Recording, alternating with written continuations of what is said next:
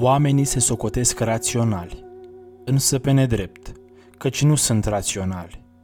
Unii au învățat cuvintele și cărțile vechilor înțelepți, dar raționali sunt numai aceia care au sufletul rațional.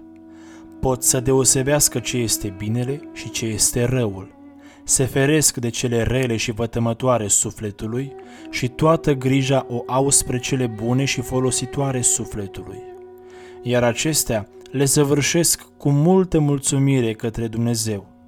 Numai aceștia trebuie să se numească oameni raționali. Omul cu adevărat rațional are o singură grijă, să asculte de Dumnezeul tuturor și să-i placă. Și numai la aceasta își deprinde sufletul său.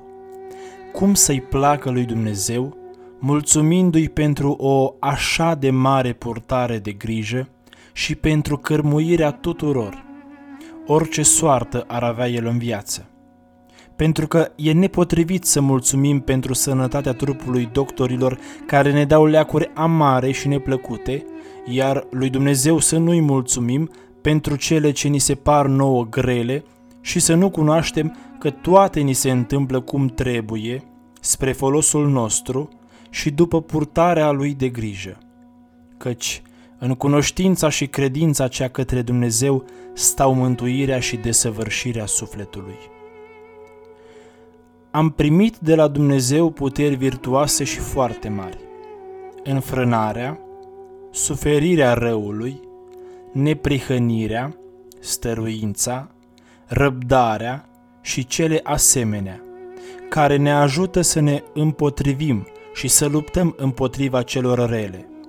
Având la îndemână puterile acestea și punându-le la lucru, socotim că nimic nu ni se mai întâmplă neplăcut, dureros sau nesuferit. Credem atunci că toate somenești și se biruiesc de virtuțile noastre. Nu se gândesc la aceasta însă cei neînțelegători. De aceea, ei nici nu pricep că toate ni se fac spre bine și precum se cuvine pentru folosul nostru, ca să strălucească virtuțile noastre și să ne încununăm de la Dumnezeu. Când vei socoti câștigarea banilor și multul lor folos ca pe o amăgire vremelnică, vei cunoaște că petrecerea cea virtuoasă și plăcută lui Dumnezeu e altceva decât bogăția. Gândindu-te la aceasta, cu încredințare și ținere de minte nu vei suspina, nu vei plânge, nu vei învinui pe nimeni, ci pentru toate vei mulțumi lui Dumnezeu nu te vei clăti văzând pe cei mai răi ca tine, rezămându-se pe bani și pe socoteli, căci foarte rea patima a sufletului este pofta, părerea și neștiința.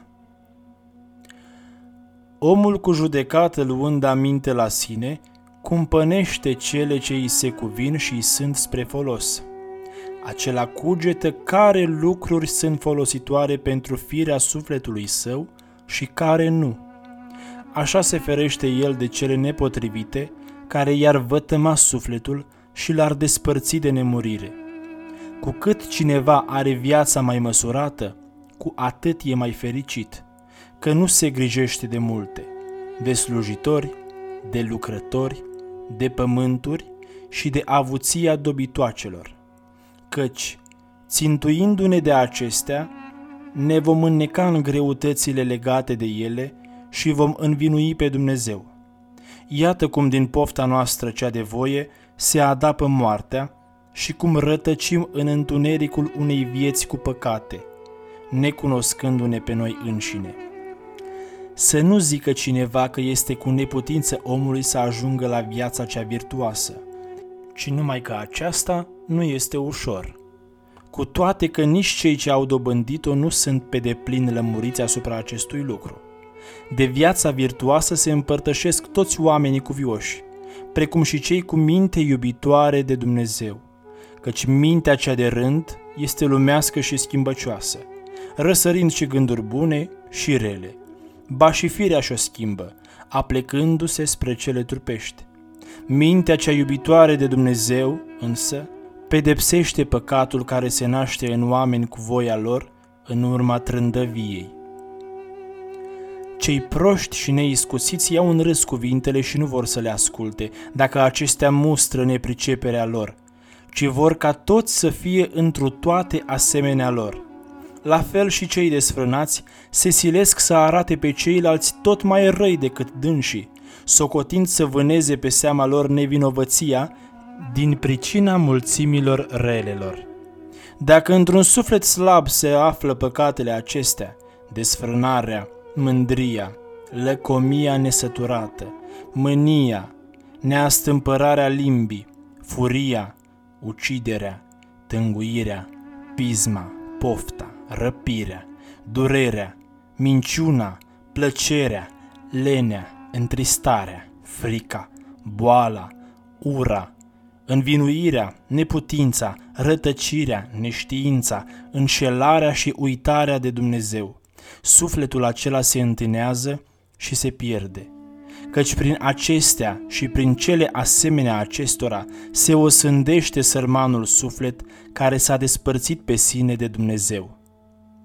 Cei ce vor să se deprindă în viața cea virtuoasă, cuvioasă și preamărită, nu trebuie judecați după obiceiurile sau după petrecerea cea mincinoasă de până acum, ci, asemenea pictorilor și sculptorilor, își vor dovedi din faptele înseși petrecerea cea aleasă și plăcută lui Dumnezeu. Nu fug ei de toate plăcerile păcătoase, ca de niște curse.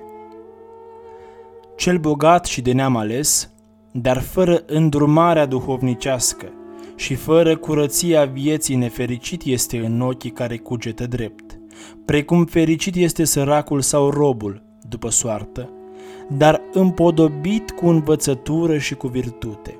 Căci, după cum străinii rătăcesc drumurile, așa și cei ce nu grijesc de viața cea virtuoasă se rătăcesc și se pierd amăgindu-se de poftă.